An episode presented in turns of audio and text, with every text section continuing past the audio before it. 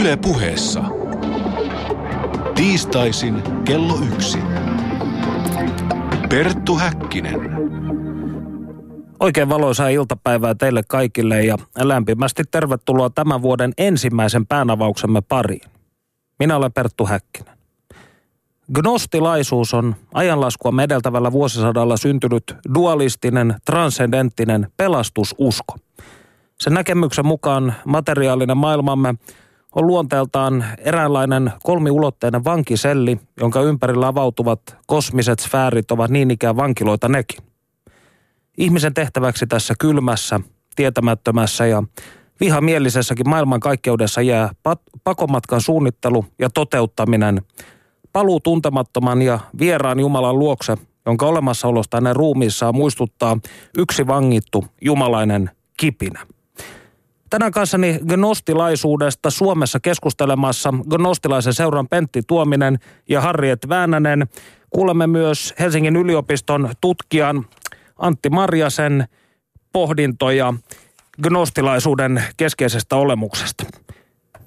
Pentti ja Harriet, lämpimästi tervetuloa lähetykseen. Kiitos. Kiitos. Mikä teitä puhuttelee gnostilaisuudessa? Gnostilaisuudessa puhuttelee ja viehättää varmasti eniten sen positiivinen pelastuskäsitys. Kaikki ihmiset pelastuvat kerran. Ja me uskomme, että ihmisen kuoleman jälkeen hänen ruumiinsa kuolee, mutta kuolematon sielu puolestaan nousee takaisin valon maailmaan, todelliseen kotiinsa, jossa se kohtaa toisen puolikkaansa. Näin sielu on taas kokonainen – yhtä elämänkierrosta kokeneempi. Ja tämä on juuri se, mitä, mikä minua henkilökohtaisesti niin kuin, ö, puhuttelee kaikista eniten, että on tämmöinen länsimainen suuntaus, jossa tämä, tästä elämänkierrosta sitten puhutaan ja ö, jälleen syntymisestä. Entä sinua, Pentti? Paljolti samat asiat, mm, mutta kuitenkin gnostilaisuus on niin laaja se on sekä elämänfilosofia että uskonto. Ja e, se on vapaa kaikesta siitä painolastista, jota on näissä vanhoissa niin sanotussa kirjauskonnoissa. Että me sanommekin, että gnostilaisuus on mysteeriuskonto, joka ei perustu mihinkään sellaiseen, että joku on Jumala ilmaissut itsensä ja pantu johonkin pyhiin kirjoihin, vaan gnostilaisuus korostaa tätä henkilökohtaista kokemusta – joka usein on sitten myöskin mystinen kokemus.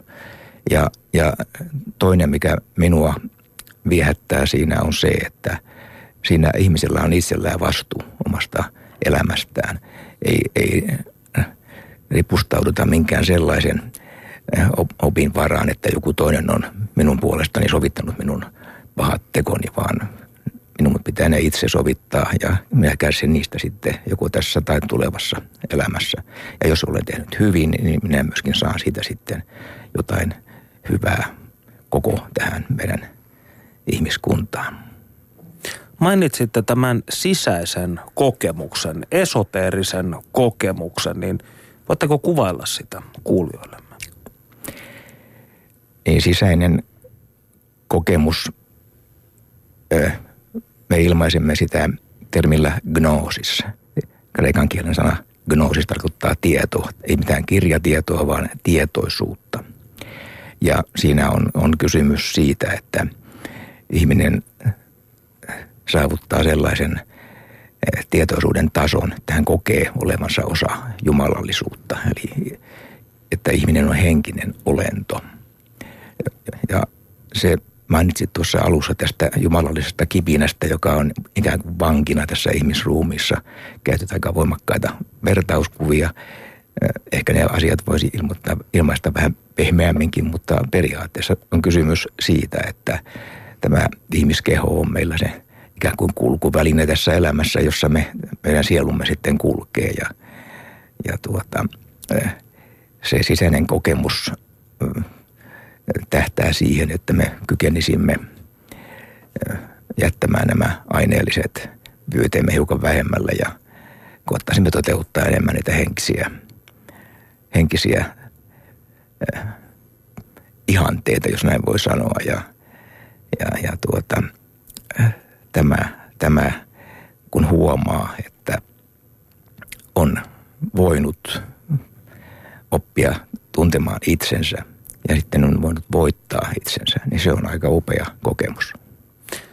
No gnostilaisen maailman katsomuksen ja siis jos viitataan näihin vanhoihin gnostilaisiin teksteihin, niin näissä toisinaan käytetään hyvin väkevää kieltä myös aiheesta, niin todellisuus on ontologiselta luonteelta, se on dualistinen.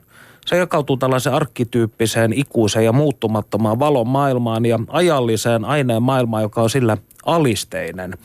Ja voisi jopa sanoa, että gnostilaisen näkemyksen mukaan kosmoksemme on paha, ignorantti tai epätäydellinen, niin miksi näin on? No en ehkä ihan sanoisi noin, että kosmos sinänsä on paha. Eikä luonto ole paha. Jos luomakunnassa vallitsee vahvemman laki, siellä taistellaan elintilasta ja valosta ja vedestä ja ravinnosta. Eläimet, eläimet syövät toisiaan ja niin eihän se pahuutta ole, vaan siinä on vahvemman laki kysymyksessä. Ei siis kosmos ja luomakunta ei ole paha, vaan se pahuus lähtee siitä, että miten me ihmiset käyttäydymme. Ja e, ihmisellä on valinnan vapaus. Me voimme tehdä hyviä tai huonoja valintoja. Ja jos me valitsemme huonosti, niin siihen saattaa sitten liittyä pahuus. Ja, ja minusta on syytä tehdä ero luomakunnan ja ihmisen välillä tässä mielessä. Eli teidän edustamanne gnostilaisuus ei ole varsinaisesti tai ei suhtaudu mitenkään epäluuloisesti tai penseästi aineelliseen todellisuuteen? Ei. Ja tuosta pahuudesta vielä, niin voidaan ajatella niin, että, että kun meillä ei uskota perisyntiin, vaan jokainen ihmislapsi syntyy täydellisen puhtaana. Eli me emme todellakaan usko mihinkään paholaiseen, joka viettelisi ihmisiä, vaan ainoastaan ihmisen omat huonot valinnat saavat sen pahuuden ilmenemään, niin kuin Pentti juuri sanoi tuossa. Ja hyvyys on silloin näin ollen lähtöisin Jumalasta ja pahuus ihmisestä, jolloin ihminen ei ole synnin orja, vaan voi itse luoda sitten oman elämänsä. Ja me sanomme, että pahuus on ikään kuin tietämättömyyttä Jumalasta. Eli ignoranssia, gnoosiksen poissaoloa. Näin on. No, jatketaan tästä, kun gnostilaisessa ihmiskuvassa siis tämä jumalainen kipinä, hengen kipinä, pneuma on jäänyt arkonttien, jotka ovat eräänlaisia tämän maailman herroja vangiksi ihmisruumiiseen. Ja manikialaisuudessapa mentiin, joka siis on yksi ö, gnostilaisuuden muoto, profeetta Manin tai profeetta Manilta nimensä saanut, niin manikealaisuudessa jopa mentiin niin pitkälle, että ajateltiin Jumalan kuvaksi luodun ihmisen olevan pohjimmiltaan pimeyden voimien käyttöväline. Niin kuinka tästä ruumiin vankilasta sitten voi käytännössä katsoen paeta?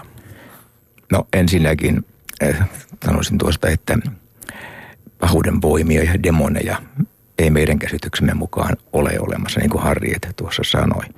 Mutta tämä vertauskuva sielusta ihmisruumiin vankina on todella vanha, taitaa olla kolmisen tuhatta vuotta vanha. Se oli jo Platonin filosofiassa ja se oli jo parisataa vuotta ennen Platonia syntyneissä gnostilaisuuden alkumuodoissa muinaisessa Mesopotamiassa. Ja eh, jos me tätä nyt ajattelemme gnostilaisen näkökulmasta – niin me sanomme, että ihmisen tosi olemus on hänen kuolematon sielunsa. Ja ajattelemme, että tämän sielun koti on valon maailmassa. Ja meillä on tämmöisiä legendoja, joissa kuvataan, kuinka ihmislapsi syntyy tänne maan päälle, pieni lapsi, niin hänen virtaa valon maailmasta sielu.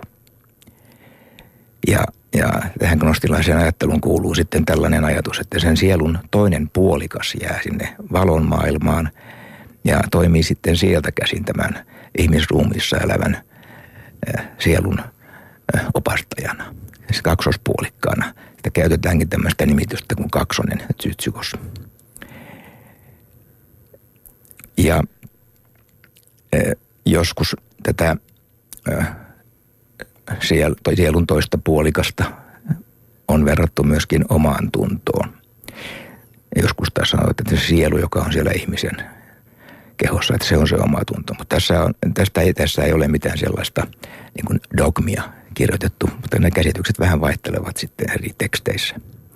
No sitten tähän kuuluu vielä se, että kun ihmiselle on annettu vapaa tahto, niin kuin Harriet jo äsken sanoi, jonka puitteissa voi tehdä valintoja. Että jos ihminen ei sitten kuuntele sisäisen opastajansa ääntä silloin, kun aineelliset halut viekottelisivat häntä paheiden tai pahuuden teille, niin silloin ihmisen sanotaan olevan ruuminsa vanki. Että se ei ole tämän kummallisempi asia, se ruumiin vankila. Ja, ja, mutta jos sen sijaan ihminen kuuntelee sisäistä ääntään ja voittaa kiusauksensa, niin silloin hänen sitten sanotaan päässeen irti aineellisen ruumiinsa vankilasta. Hän on löytänyt silloin henkisyytensä. Ja, ja tuota, kun kysyt tässä, että mitenkä gnostikko voi paeta ruumiinsa vankilasta, niin varmin tapa, varmin tapa löytää se avain, jolla pääsee sieltä ulos, niin, niin on gnoosiksen saavuttaminen. Eli pelastavan tiedon. Pelastavan tiedon saavuttaminen, eli ihminen tiedostaa, että hänen perimmäinen olemuksensa on henkinen. Ja tunnistaa sitten sisimmässään olevan jumalallisen kipinän. Ja, ja tuota, mitä tämä sitten tarkoittaa käytännön elämässä, niin, niin ainakin sitä, että ihminen luopuu sitten näiden aineellisten tarpeittensa ensisijaisuudesta ja alkaa toteuttaa henkisiä tarpeitaan, kuten lähimmäisen rakkautta, suvaitsevaisuutta, totuuden rakkautta ja muita hyveitä. No kristinusko keskeisiä kirjoituksia hyvin usein sanotaan, että niitä tulisi lukea – sana tarkasti ja ne tulisi ymmärtää kirjaimellisesti, niin onko gnostilaisten kirjoitusten kanssa asia sitten toisin? Onko tämä kaikki symbolikieltä, jolla tietyllä tavalla pyritään tai jolla on jokin tällainen sinänsä täysin järkeenkäypä, mutta suuremmalta ihmisjoukolta salattu merkitys? No gnostilaiset ovat aina tulkinneet näitä eri uskontojen pyhiä kirjoituksia vertauskuvallisesti oliko se Epifanes vai kuka se tuossa ihan ensimmäisellä tai millä, alkuvuosisatoina kirjoitti semmoisista ennen Kristusta eläneistä asorealaisista, jotka tulkitsivat Tooraa valikoivasti ja olivat kasvissyöjiä. Eli nämä olivat niitä varhaisia gnostilaisia. Ja gnostilaisilla ei ole mitään yhtä ja yhteistä pyhää kirjaa on eri suuntauksia, niin kuin esimerkiksi mandealaisilla on oma pyhäkirjansa, Gintsa, ja sitten on, on mani, manikealaisuille tekstejä, joita on kyllä paljon kadonnut, mutta joitakin on jäljelläkin. Mutta heillä oli silloin aikanaan, 300-luvulla oli nämä omat pyhät kirjansa. Mutta äh, nyt meillä äh, uusgnostilaisilla niin ei ole varsinaisesti mitään pyhää kirjaa. Me arvostamme raamattua ja siteramme sekä vanhaa että uutta testamenttia, mutta arvostamme myös monia muita hyviä tekstejä. Ja tulkitsemme esimerkiksi evankeliumeja vertauskuvallisesti. No gnostilaisuus, tämä niin sanottu vanha gnostilaisuus tai alkuperäinen gnostilaisuus, niin se jakautui useaan koulukuntaan, joita olivat muun muassa valentinuslaiset tai valentinolaiset, manikialaiset, markionilaiset, mandealaiset, simonilaiset, katarit ja ofiitit. Niin mitä koulukuntaa lähimpänä te olette vai yhdistelettekö te synkretistisesti näitä eri ajatuksia? No me edustamme äh, uusknostilaisuutta – joka voidaan nähdä tuhansia vuosia vanhojen esoteeristen käsitysten ajatusjatkumona. Me sanomme sitä puhtaaksi, puhtaaksi gnostilaisuudeksi. Siitä on karsittu pois kaikki turha painolasti. Ja oppi gnosiksesta oli aluksi kuin kirkas vuoripuro. Alajuoksulla siihen yhtyi muita puroja – ja vähitellen se kasvoi joeksi, johon sitten puolestaan yhtyi sivujokia. Ja ne toivat mukanaan tietysti sitten erilaisia aineksia, sameakin vettä. Ja me yritämme ammentaa nyt sitten vettä siitä ylimmäisestä vuoripurosta. Anteeksi, mitä nämä, kun puhutte tästä turhasta painolastista, niin mitä se on? Pentti mielellään vastaa varmaan tuohon kysymykseen. No nythän on hyvin paljon, jos luetaan näitä kirkkoisien vihamielisiä kirjoituksia gnostilaisuudesta, niin siellä kuvataan kaikenlaisia erikoisia riittejä.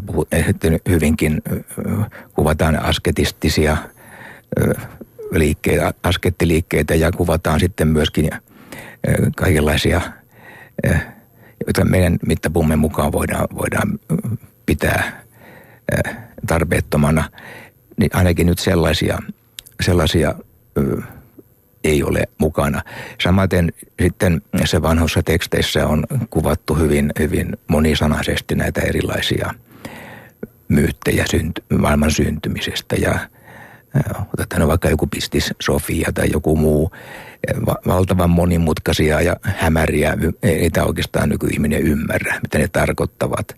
Eli näitä vanhoja legendoja, ne tunnetaan ja niitä Äh, ehkä luetaankin, mutta ei niitä niin kuin pidetä sillä tavalla esillä, että niillä olisi mitään olennaista merkitystä, koska nekin on vain vertauskuvia. Että tätä Harri varmaan tarkoitti. Kyllä vaan. Ja tota, meidän tarkoitushan on saada maistaa sitten sitä kaikkein raikkainta ja puhtainta oppia tämän avulla. Ja tietysti se on jo, joskus vähän haastavaa sitten löytää tämä alkuperäinen puro puhdasta, kirkasta vettä. Ja näin me koetamme tarjota tietysti sitten henkisen polun ö, kohti ihmisen sisäistä eheyttä. Ö, opetustemme ydinsanomat liittyvät näkyvän ja näkymättömän olevaisen ymmärtämiseen, sielun kuolemattomuuteen, lähimmäisen rakkauteen, suvaitsevaisuuteen ja ekologiaan. Ja kysyit, että mitä, mikä näistä vanhoista koulukunnista sitten voisi olla niin kuin lähimpänä, lähimpänä. lähimpänä meitä, niin, niin ehkä sanoisin, että Katarien opetuksissa on, on hyvin paljon sellaista. Katarithan oikeastaan sanoo, että Vuorisaarna oli se heidän keskeisin pyhäkirjoituksensa. Ja kyllä me aika pitkälle olemme samoilla linjoilla. Sitten meillä on näistä vanhoista mandealaisista mm, Jumalan palvelusmenoista omaksuttu tiettyjä vertauskuvia, joita me olemme sitten niin kuin muuntaneet nykyihmiselle paremmin sopiviksi.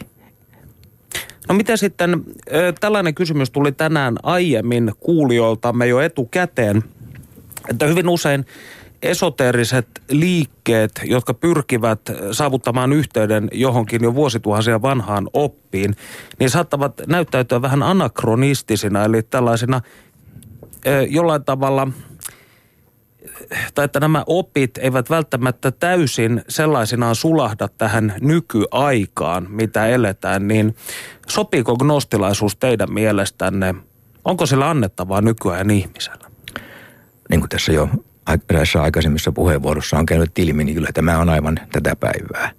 Minusta eh, että anakronismeja tietysti on kaikissa uskonnoissa ja varmaan gnostilaisuudessakin, mutta en sanoisi, että ne mitenkään korostetusti on. Että kyllä äh, tämä on loppujen lopuksi aika moderni uskonto ja, ja vapauttava uskonto. On tosiaan se, ne, äh, en nyt halua verrata mihinkään tiettyyn uskontoon, mutta joka nyt tietää, mikä ahdistaa uskonnoissa, niin ei meillä ole oikeastaan sellaisia elementtejä. Te olette vapauden ja ö, ilon uskonto, voiko näin sanoa? Kyllä, ne ja rakkauden uskonto. Studiossa siis Perttu Häkkinen ja Gnostilaisen seuran Pentti Tuominen ja Harriet Väänänen. Keskustelemme gnostilaisuudesta Suomessa. Ja tässä vaiheessa Panu Hietaneva on käynyt tapaamassa Helsingin yliopiston tutkija Antti Marjasta ja kyselee häneltä hivenen aiheesta lisää. Perttu Häkkinen. Tässä vaiheessa ohjelmaa on aika kääntää katse kohti gnostilaisuuden juuria, sen historiaa ja perehtyä hieman tarkemmin sen opin kappaleisiin. Näiden asioiden tiimoilta seurassani on nyt Helsingin yliopiston gnostilaisuuden tutkimuksen professori Antti Marjanen. Aletaan purkaa tätä asiaa terminologian kautta. Mitä tarkoittaa gnostilaisuus? No, gnostilaisuus perustuu kreikkalaiseen sanaan gnosis, joka merkitsee tietoa. Että se tulee tästä sanasta. Entäpä sitten gnostilaisuuden juuret? Milloin se on syntynyt? No tämä on erittäin vaikea kysymys, mutta yleisesti ajatellaan, että se on suurin piirtein samanikäinen kuin, kuin kristinusko. Joko vähän aikaisempi tai samanikäinen. Mutta, mutta siis tavallaan tämmöinen gnostilaisuuden muoto, joka saa sitten enemmän kristillisiä aineksia, niin se kehittyy sanotaan toisella vuosisadalla. Jotkut on sitä mieltä, että jo, jopa jo ensimmäisellä vuosisadalla, mutta se on tämmöinen kiistelty kysymys. Mitä tänä päivänä tiedetään tuon ajan gnostilaisista? Olivatko he yhtenäinen porukka vai oliko siellä pieniä koulukuntia? No tämä gnostilaisuus on oikeastaan enemmän tämmöinen maailmankatsomus, joka saa sitten niin kuin erilaisia muotoja. Ja jotkut nämä muodot on sitten tämmöisiä enemmän yhteisöllisiä, että voi puhua gnostilaisista koulukunnista. Mutta sitten voidaan ajatella, että esimerkiksi toiset gnostilaiset kirjoitukset, mitä meillä on, niin ne enemmän heijastaa tämmöistä yksityisajattelua. Entäpä millainen oli tuohon aikaan gnostilaisten ja kristittyjen suhde? Tämäkin on jännä kysymys siinä mielessä, että, että iso osa gnostilaisista koki olevansa kristittyjä. Eli, eli tämä vastakkainasettelu kristillisyyden ja gnostilaisuuden välillä on niin kuin osittain keinotekun. Että vaikka, vaikka siellä on tätä ehkä ollut tämmöistä ei-kristillistä gnoosista, niin sitten kun se saa kristillisiä aineksia, niin sitten, sitten myöskin nämä gnostikot sitten ajattelevat olevansa kristittyjä. Ja, mutta sitten kun tämä aika rientää eteenpäin, niin tässä gnostilaisuudessa nimenomaan kristillisessä muodossaan, niin siinä nähdään semmoisia piirteitä, jotka koetaan harhaopiksi. Ja sitten syntyy näitä jännitteitä. Ja, ja sitten kirkolliset vaikuttajat, kristilliset teologit alkavat sitten kirjoittaa kirjoituksia näitä gnostilaisia vastaan. Ja silloin, silloin syntyy myöskin juopa niin kuin valtauoma kristittyjen ja sitten, sitten tämmöisten gnostilaisten kristittyjen välillä. Mistä gnostilaisuuden opit ovat peräisin? Siinä on pohjimmiltaan tulee käsityksiä vanhasta testamentista, eli, eli niin kuin juutalaisesta uskonnosta, mutta, mutta siellä on myöskin platonilaisuutta joukossa reippaasti. No jotkut on sitä mieltä, että että gnostilaisuus itse asiassa on tämmöinen kristinuskon sisäinen ilmiö. Itse ajattelen, että, että on olemassa myöskin tämmöistä ei-kristillistä gnoosista, gnostilaisuutta. Ja, ja se, se pohjautuu sitten aika paljon sinne niin kuin vanhan testamentin luomiskertomukseen ja sitten tähän platonistiseen ajatteluun siitä, miten maailma on syntynyt. Gnostilaisuudessa oli äärimmäisen tärkeää se, että ajateltiin, että ihmisessä on tämmöinen jumalallinen kipinä, joka on peräisin sitten tämän korkeamman Jumalan maailmasta. Ja, ja se on sitten tämä ihmisessä oleva kipinä tai sielu tai henki, miten sitä nyt sitten kutsutaankaan. Että se, on, se on se, joka, joka on sitten tämmöisen uskonnollisen pelastuksen kohde nimenomaan, kun taas sitten tota, ruumis nähdään nähdään enemmän juuri tällaisena niin kuin vankilana ja vähän niin kuin kielteisessä valossa. Keskeistä gnostilaisuudessa on, on se, että sen jumalakuva on tämmöinen kaksijakoinen. Että siinä katsotaan olevan Jumala, joka on tämmöinen hyvä, hyvä Jumala. Niissä kristilliset teksteissä, joissa Jeesuksella on tärkeä rooli, niin silloin ajatellaan, että tämä Jumala on nimenomaan Jeesuksen isä – mutta sitten katsotaan, että on olemassa tämmöinen luoja Jumala, joka on, joka on sitten luonut maailman, joka periaatteessa on, on niin kuin kielteistä, pahaa aineesta ja, ja samalla muodostaa sitten ihmissielun ja ihmisen tämmöisen vankilan oikeastaan. Ja tämä on sitten se maailma, jossa tämä luoja Jumala, Jumala tota, ää, on vallassa. Perttu Häkkinen. Mitä gnostilaiset ajattelevat näiden kahden eri Jumalan keskinäisistä väleistä? No se suhde on, on, tota, se on aika, aika kriittinen itse asiassa, koska tämä luoja Jumala on nimen, nimenomaan syntynyt sen seurauksena, että tässä ylemmässä tämän korkeamman Jumalan maailmassa tapahtuu jonkinnäköinen katastrofi. Näissä eri, eri gnostilaisen myytin versioissa se kuvataan vähän eri tavoin, mutta, mutta periaatteessa kysymys on siitä, että alin Jumalhahmo tässä korkeamman Jumalan maailmassa pyrkii itse tekemään tämmöistä luomistoimintaa ilman ilman tämän korkeamman Jumalan lupaa. Ja sen seurauksena syntyy sitten tämä luoja Jumala, joka sitten luo oman maailmansa. Ja luodessaan oman maailman tämä luoja Jumala käyttää tavallaan sitä korkeamman Jumalan maailmaa niin kuin esikuvana. Nimittäin hän saa, hän saa jonkinnäköisen tiedon sen olemassaolosta ja sen, sen perusteella hän sitten pyrkii luomaan tämän oman maailmansa ja ennen kaikkea luomaan myöskin myöskin ihmisen. Mutta sen myytin mukaan, siis tämän myyttisen kuvauksen mukaan kuitenkin ihmiseen tulee sitten se kipinä sieltä, sieltä tota korkeamman Jumalan maailmasta. Ja se on, se on tämä kipinä ja sen kipinän tarina ja historia, joka näyttelee tärkeää osaa siinä sitten myytissä. Ja, ja niissä niissä kertomuksissa, jotka sitten kertoo siitä, kuinka se kipinä pelastetaan takaisin sinne korkeamman Jumalan maailmaan. Onko tämä luoja Jumala siis ikään kuin jonkinlainen riiva, joka myös houkuttelee ihmistä pahoille teille? No siis ainakin voidaan sanoa näin, että joissakin tämän myytin versioissa eh, tämä luoja Jumala saa jopa saatanan piirteitä. Eh, Mutta sitten on taas toisia myytin versioita, joissa se luoja Jumala on huomattavasti niin kuin lempeämpi hahmo ja melkein, melkein niin kuin toteuttaa tämän korkeamman Jumalan suunnitelmia, olematta kuitenkaan varsinaisesti tietoinen, että mitkä nämä suunnitelmat on ja tuntematta sitten kovin hyvin sitä, sitä korkeamman Jumalan maailmaa. Eli tätä luoja Jumalaa ei välttämättä tarvitse pelätä?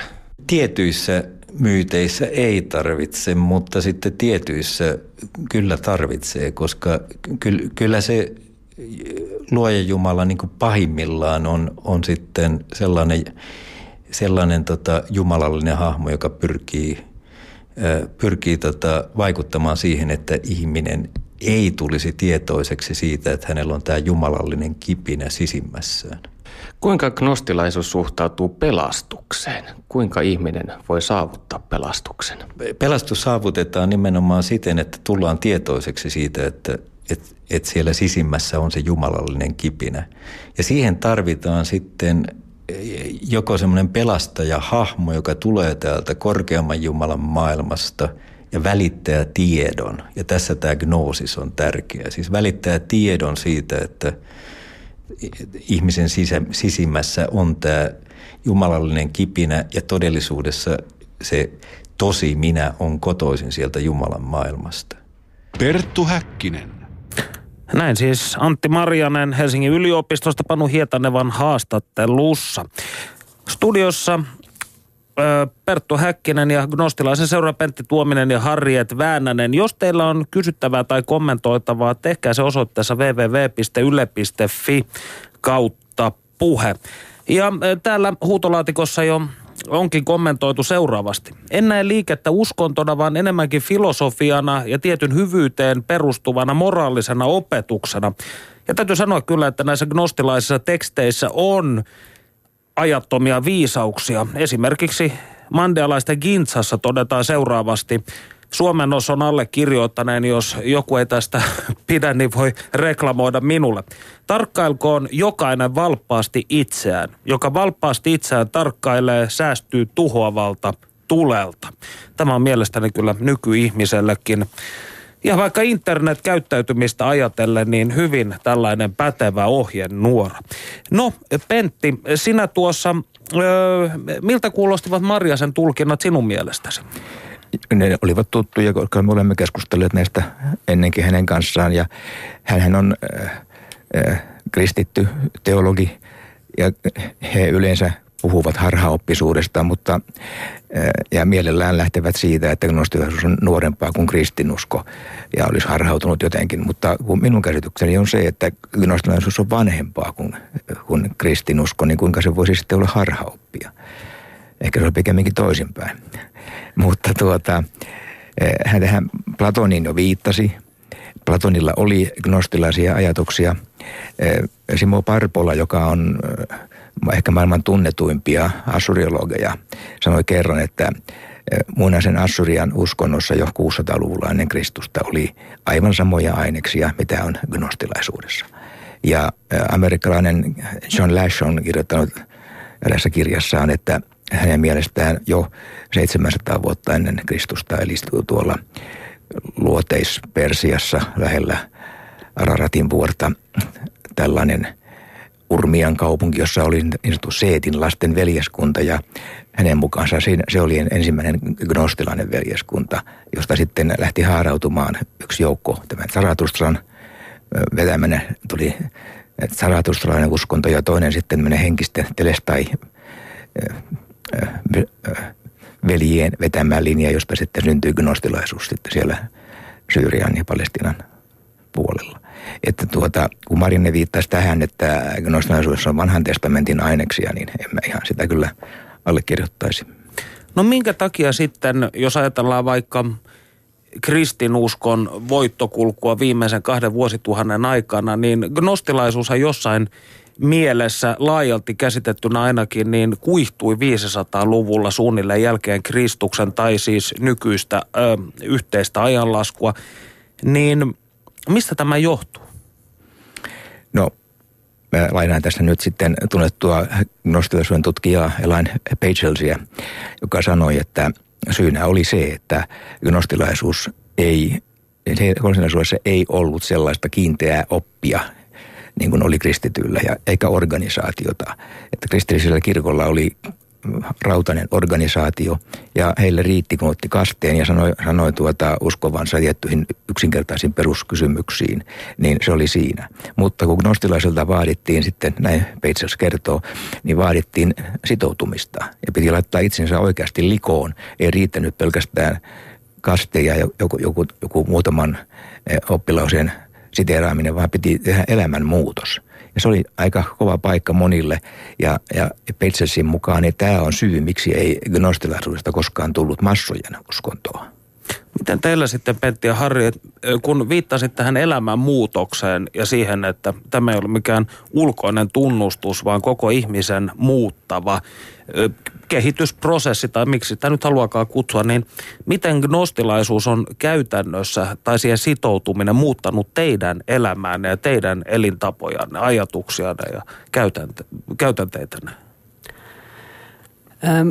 Minulla on itse asiassa käynyt niin päin, että olen esimerkiksi ollut kasvissyöjä jo vuosikausia ja kun kuulin, että tähän gnostilaisuuteen liittyy hyvin, hyvin niin kuin läheisesti tuo mahdollisimman puhtaan kasvisruuan syöminen, niin se oli yksi niistä asioista, jotka niin kuin teki gnostilaisesta seurasta minulle niin kuin semmoisen henkisen kodin muun muassa. Eli tavallaan on ollut semmoisia elämäntapoja ja myöskin tämmöinen pyrkimys hyvään vanhana partiolaisina olen oppinut jo pienenä lapsena niin kuin, palvelun merkityksen ja, ja huomannut, miten elämä muuttuu, kun sellainen harrastus jää pois, missä ei tule tehtyä niin kuin ikään kuin luontevasti hyviä tekoja säännöllisesti. Ja näin sitten tota, ä, aikuisella ikää on löytänyt tällaisten harrastusten pariin uudelleen. Esimerkiksi ä, rotaritoiminnan kautta ja muuten, missä niin kuin Itämeren hyväksi tehdään työtä, eli tehdään myös maapallon, ei pelkästään ihmisten hyväksi. Ja sitä kautta niin huomaan, että tämä gnostilaisuus kyllä niin kuin pitää sisällään kaikki nämä, nämä asiat. Ja nämä on tullut sitten osittain samoihin aikoihin tämä uudelleen herääminen tähän palvelun tarkoitukseen esimerkiksi tai sen merkitykseen niin kuin omassa elämässä ja oman hyvinvoinnin kannalta. Tämä on mielenkiintoista minulle kuulla näin ensimmäisen luokan partiolaisena ja vanhana alan harrastajana niin, että näet gnostilaisuuden ja, ja partion välillä tällaista siinä mielessä siis samaa eetosta. Niin, Pentti, miten sinun elämäsi gnostilaisuus on muovannut vai oletko sinäkin vähän Harrietin tapaan ikään kuin syntymägnostikko? No en todellakaan. Kyllä, jos nyt ihan, ihan näin äh, avoimesti sanoisin, niin kyllä olen elämäni aikana tehnyt paljon tyhmyyksiä ja asioita, joita, jotka kaduttaa. Ja, ja, mutta mä olen sanonut gnostilaisuudesta äh, sellaisen voimavaran, joka, joka on niin kuin – antanut, antanut uskoa siihen, että kyllä mä pystyn muuttumaan. Ja, ja tuota, ää, ää, joku on sanonut, että tästä on vähän niin kuin laboratorio-olosuhteissa ensin, jos me keskenämme gnostilaisten seuran jäsenten kesken olemme toisillemme hyvin, eli elämme niin kuin opetamme, niin, niin kyllä me sitten ehkä muihinkin maailman ihmisiin voidaan kohdistaa vastaavanlaisia hyviä toimintamalleja. Ja no Tämä ei pidä ymmärtää nyt niin, että minä nyt olisin sitten joku pyhimys kaukana siitä, vaan, vaan tuota, kyllä, kyllä se on joka päivä. Parannettavaa riittää. Parannettavaa riittää, se, se on. Ja niin kun tässä, mikä minua tässä eh, tavallaan niin kuin tässä on niin kuin se, se huojentava juttu, että yksi ihmiselämä ei riitä näiden kaikkien virheiden korjaamiseen, jota on, on tullut tehtyä. Että onneksi meillä on sitten mahdollisuus uusia uudelle kierrokselle. Se jälleen syntymisoppi on nostilaisuudessa hyvin keskeisenä ja se on, se on näin. Mutta kyllä mä itse olen päätynyt erilaisten pohdintojen kautta tähän. Että ei, ei se ollut mikään semmoinen, että nyt tosta vaan naps, vaan, vaan kyllä, se, kyllä se on niin kuin pitkän henkilökohtaisen prosessin myötä syntynyt. Miten te sitten käytännössä tätä uskonnollisuutta ne toteutatte? Minkälaisia Jumalan palveluksia teillä esimerkiksi on? Joo, minua ainakin tämä meidän Jumalan palvelus koskettaa erityisesti sen ehkä tuon, sanoisinko, siinä on tämmöinen tietty väljyys, vapaus, niin kuin, joka jä, jättää niin kuin omalle ajattelulle sijaa. Gnostilaisen messun teologinen sisältö perustuu ö, alkuperäiseen ja puhtaaseen gnostilaisuuteen erotuksena eräiden muiden maiden gnostilaisista kirkoista, joihin ö, tai joiden messuihin on liitetty erilaisia mystisiä elementtejä. Viittaatko tällä esimerkiksi Otoon, jolla on tällainen gnostinen messu? Kyllä, joo. Eli te ette katso heidän messuaan tietyllä tavalla ö, oikeaa gnostilaisuutta edustavaksi? Ei. Heillä on oma tapansa tehdä ja kokea maailmaa. Suomessa tämä messujen välittämä gnostilaisuus on varsin universaalia hengellisyyttä. Eli juuri sitä, mitä kerroin tuossa kokeva, niin antaa tiettyä avaruutta, mahdollisuutta ajatella itse. joten ehkä esimerkiksi noin minä, joka olen niin kuin evankelisluterilaisen kirkon jäsen, kristitty, voin osallistua messuun kohtaamatta mitään niin kuin oman uskon vastaista – ja gnostilaisessa messussa ei esitetä varsinaista uskon tunnustusta, vaan uskon käsitykset määritellään kulmakivien muodossa ja niitä on viisi kulmakiveä. Niistä ensimmäinen on, on yksi Jumala, kaiken alku ja loppu. Rakkaus on elämän laki –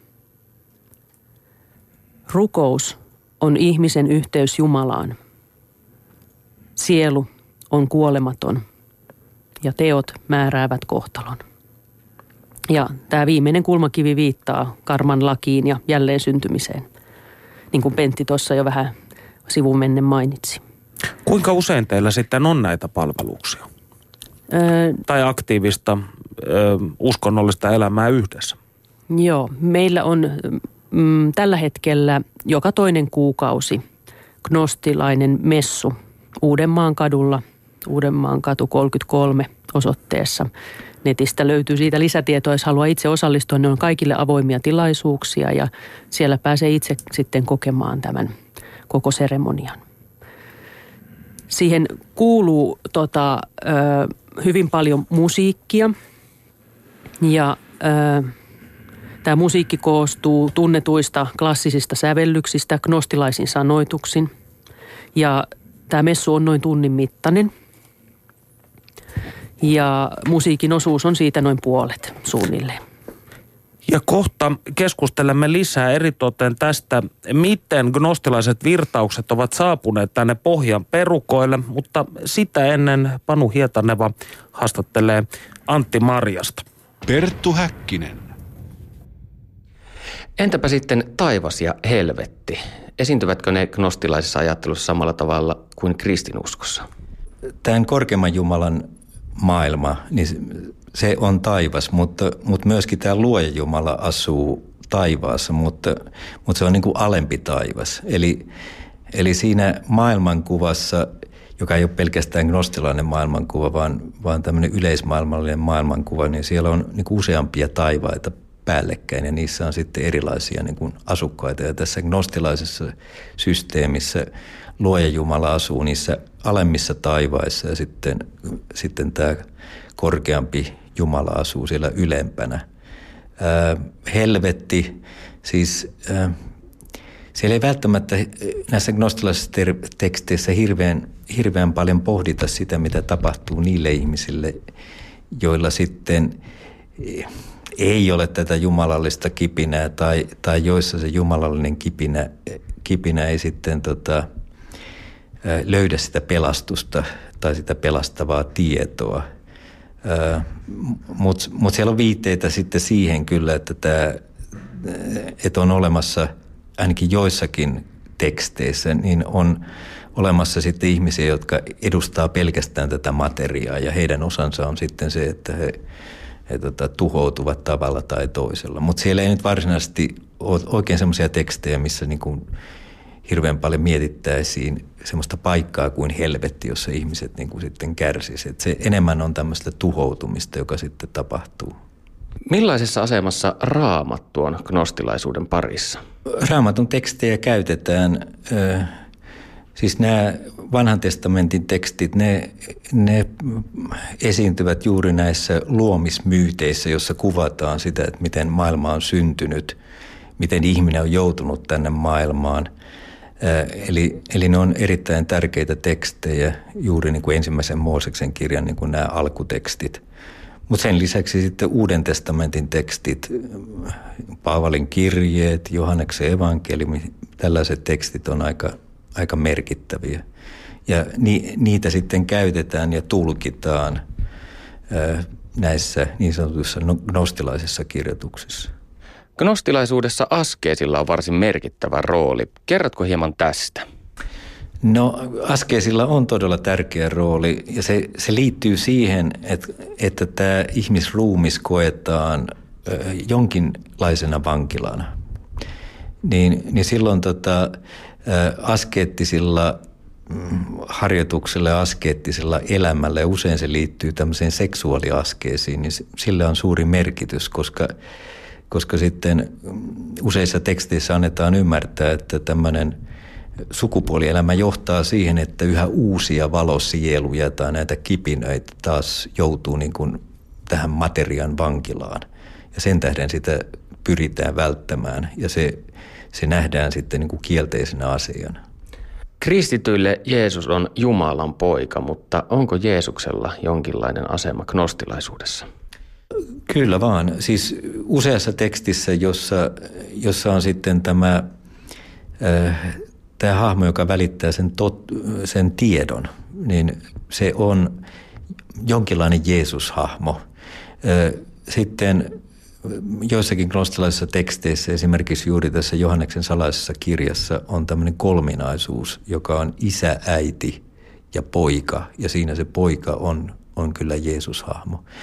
Mutta, mutta sitten Jeesus, Jeesus tai Kristus voi jakaa, jakaantua niin kuin erilaisiin rooleihin siinä jumalallisessa hierarkiassa. Sitten hänestä käytetään niin kuin erilaisia nimiä, Jeesus, Kristus ja pelastaja ja niin edelleen. Mutta tota, mut kyllä hänellä siinä, siinä mielessä on tärkeä rooli, mutta Jeesus ei ole syntien sovittaja, vaan sitten jos Jeesus esiintyy, niin hän on tiedon välittäjä. Perttu Häkkinen. Vuonna 1945 Egyptistä löydettiin niin kutsuttu Naakhammadin kirjasto, joka on varsin merkittävä asia gnostilaisuuden kannalta. Mikä tämä Naakhammadin kirjasto oikein on? Se on kokoelma koptinkielisiä kirjoituksia, joista niin kuin iso osa on, on näitä gnostilaisia tekstejä. Alun alkaen kuviteltiin, että ne olisi kaikki sellaisia, mutta, mutta se ei nyt ihan pidä paikkansa. Siellä on niin kuin muitakin tekstejä. Sit, ja sitten kysymys on myöskin sen määrittelystä, että mitä se gnostilaisuus on. Mutta sanotaan näin, että tämä kirjasto merkitsi, että tämmöisten gnostilaisten alkuperäislähteiden määrä kasvoi merkittävällä tavalla, koska ennen sitä sellaisia ei ollut kovin paljon olemassa tai niitä ei tunnettu. Mitä kaikkea sieltä Egyptistä löytyy vuonna 1945? No siellä on esimerkiksi sellainen teksti kuin Johanneksen salainen kirja, joka, joka sisältää sitten tämän, tämän luomismyytin tai, tai tämän kertomuksen siitä, miten maailma on syntynyt ja miten ihminen on tullut tähän maailmaan. Se on ehkä, ehkä tässä, tämän myytin kuvaamisessa kaikkein tärkein teksti, mitä meillä on. Sieltä löytyy myöskin Tuomaan evankeliumin niminen teksti – jota en kuitenkaan itse pitäisi enää varsinaisesti gnostilaisena tekstinä, koska si, siinä tekstissä ei ole tätä ajatusta erillisestä luojajumalasta. Eli, eli siellä, on, siellä on kyllä ajatus siitä, että ihmisessä on tämä valokipinä, joka on niin kuin se pelastuksen kohde, mutta sieltä puuttuu se, se luoja-Jumala-ajatus. Mutta mut nämä on kuitenkin ne kaksi tekstiä, jotka on ehkä kaikkein kuuluisempia näistä teksteistä. Tänä päivänä gnostilaisia on maailmassa huomattavasti vähemmän kuin kristittyjä. Miksi kristinusko sitten sai niskalenkin gnostilaisuudesta? No tämäkin on tosi hyvä kysymys. Ehkä kuitenkin siis tämä, tämä ajatus siitä erillisestä pahasta luoja-Jumalasta, nimenomaan pahasta luoja-Jumalasta, niin tota, oli, oli semmoinen, jota ei niin kuin oikein jaksettu sitten hyväksyä. Tois, sen lisäksi vielä sitten nämä gnostilaiset tekstit, ne on usein aika vaikeita. Ne ei ole kovin helposti niin kuin ymmärrettäviä tekstejä. Et jos, jos vertaa niin kuin esimerkiksi Uuden testamentin teksteihin sellaisenaan, niin ne on ehkä ehkä helpompi ymmärtää, ne on kansanomaisempia ja, ja, ja tässä mielessä sitten tämän tyyppinen niin kuin kristinuskon tulkinta vetosi sitten suurempiin joukkoihin. Perttu Häkkinen. Ja näin siis professori Antti Marjanen Panu Hietanevan haastattelussa. Studiossa Perttu Häkkinen ja Gnostilaisen seuran Pentti Tuominen ja Harriet Väänänen keskustelemme gnostilaisuudesta Suomessa. Jos teillä on kysyttävää tai kommentoitavaa, tehkää se osoitteessa www.yle.fi kautta puhe. Miten velvoittaako gnostilainen seura jäseniltään selibaattia ja askeesia? No tämä tässä vähän nauretti tässä Antti Maarisen tekstissä. Tämä oli ehkä vielä joskus siinä 900-luvulla. Katareissa, Katareillakin oli tämmöinen ryhmä, mutta tuota, eh, uusgnostilaisuudessa kyllä harrastetaan ihan samoja asioita kuin mitä muutkin ihmiset, ei, ei, me, ei tällaista ole. Ja tässä oli, oli tämä käsitys helvetistä, siis tähän ei ole gnostilaisuudessa, Sinna Marinen sanoi aivan oikein.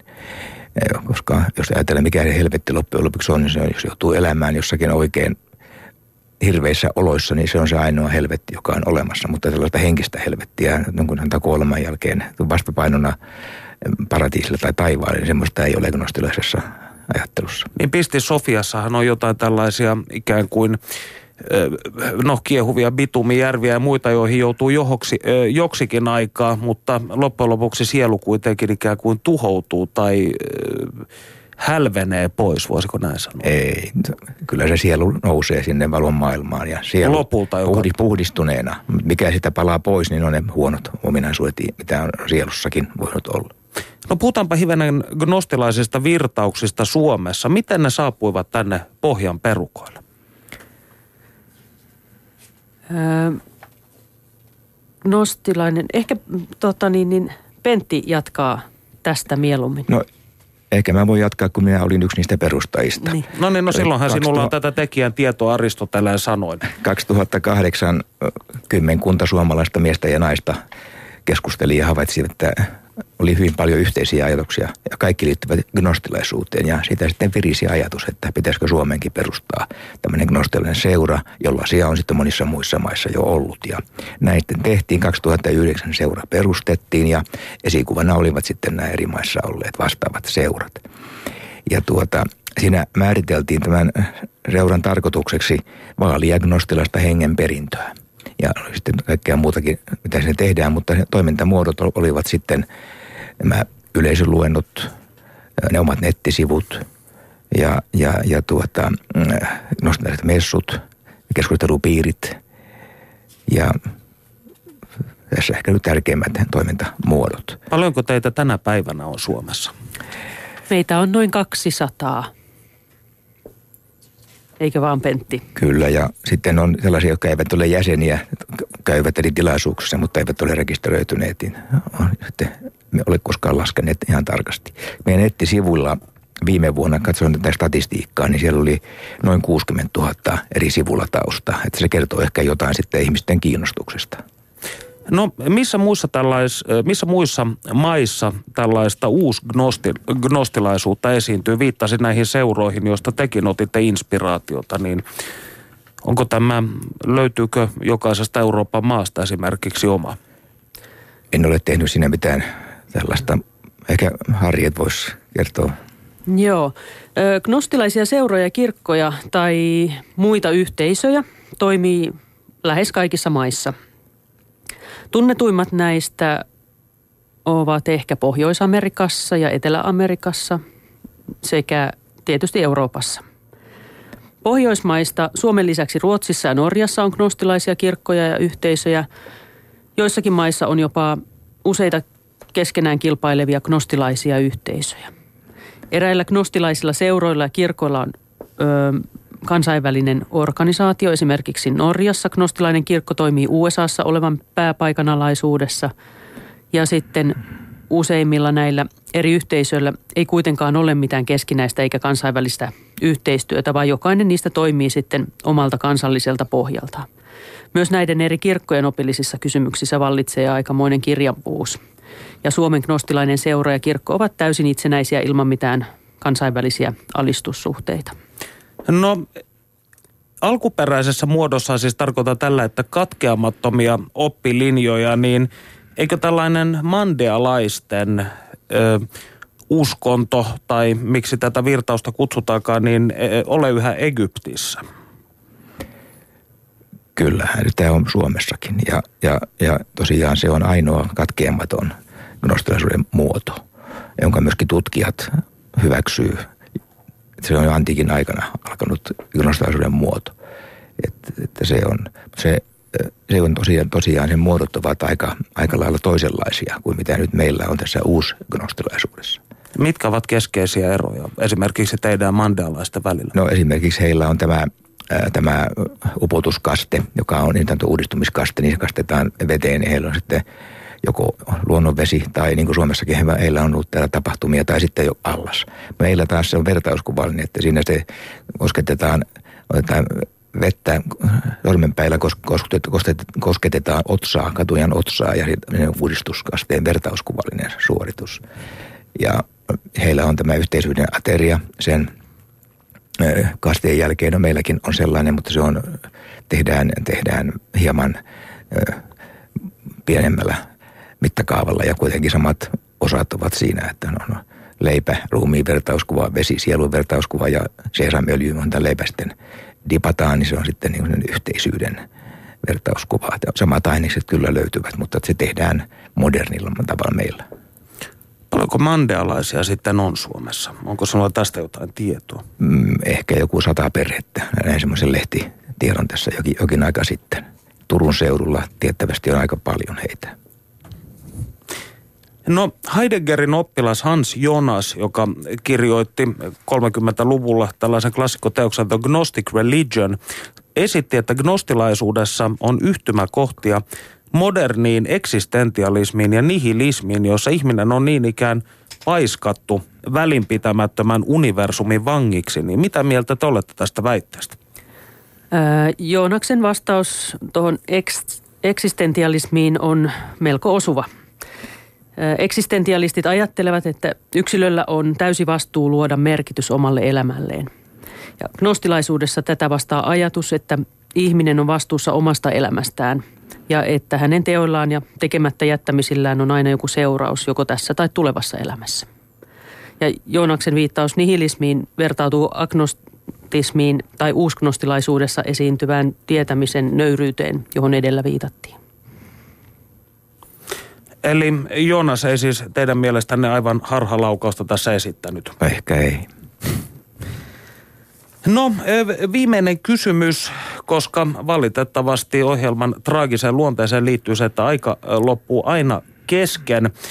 Niin Yksi asia, joka itseni jäi tässä vielä kiinnostamaan, johon on muutamia, muutamia kertoja viitattu, on tämä luoja Jumala, alempi luoja Jumala, maailman luonut demiurgi ja häntä avustavat niin sanotut arkontit.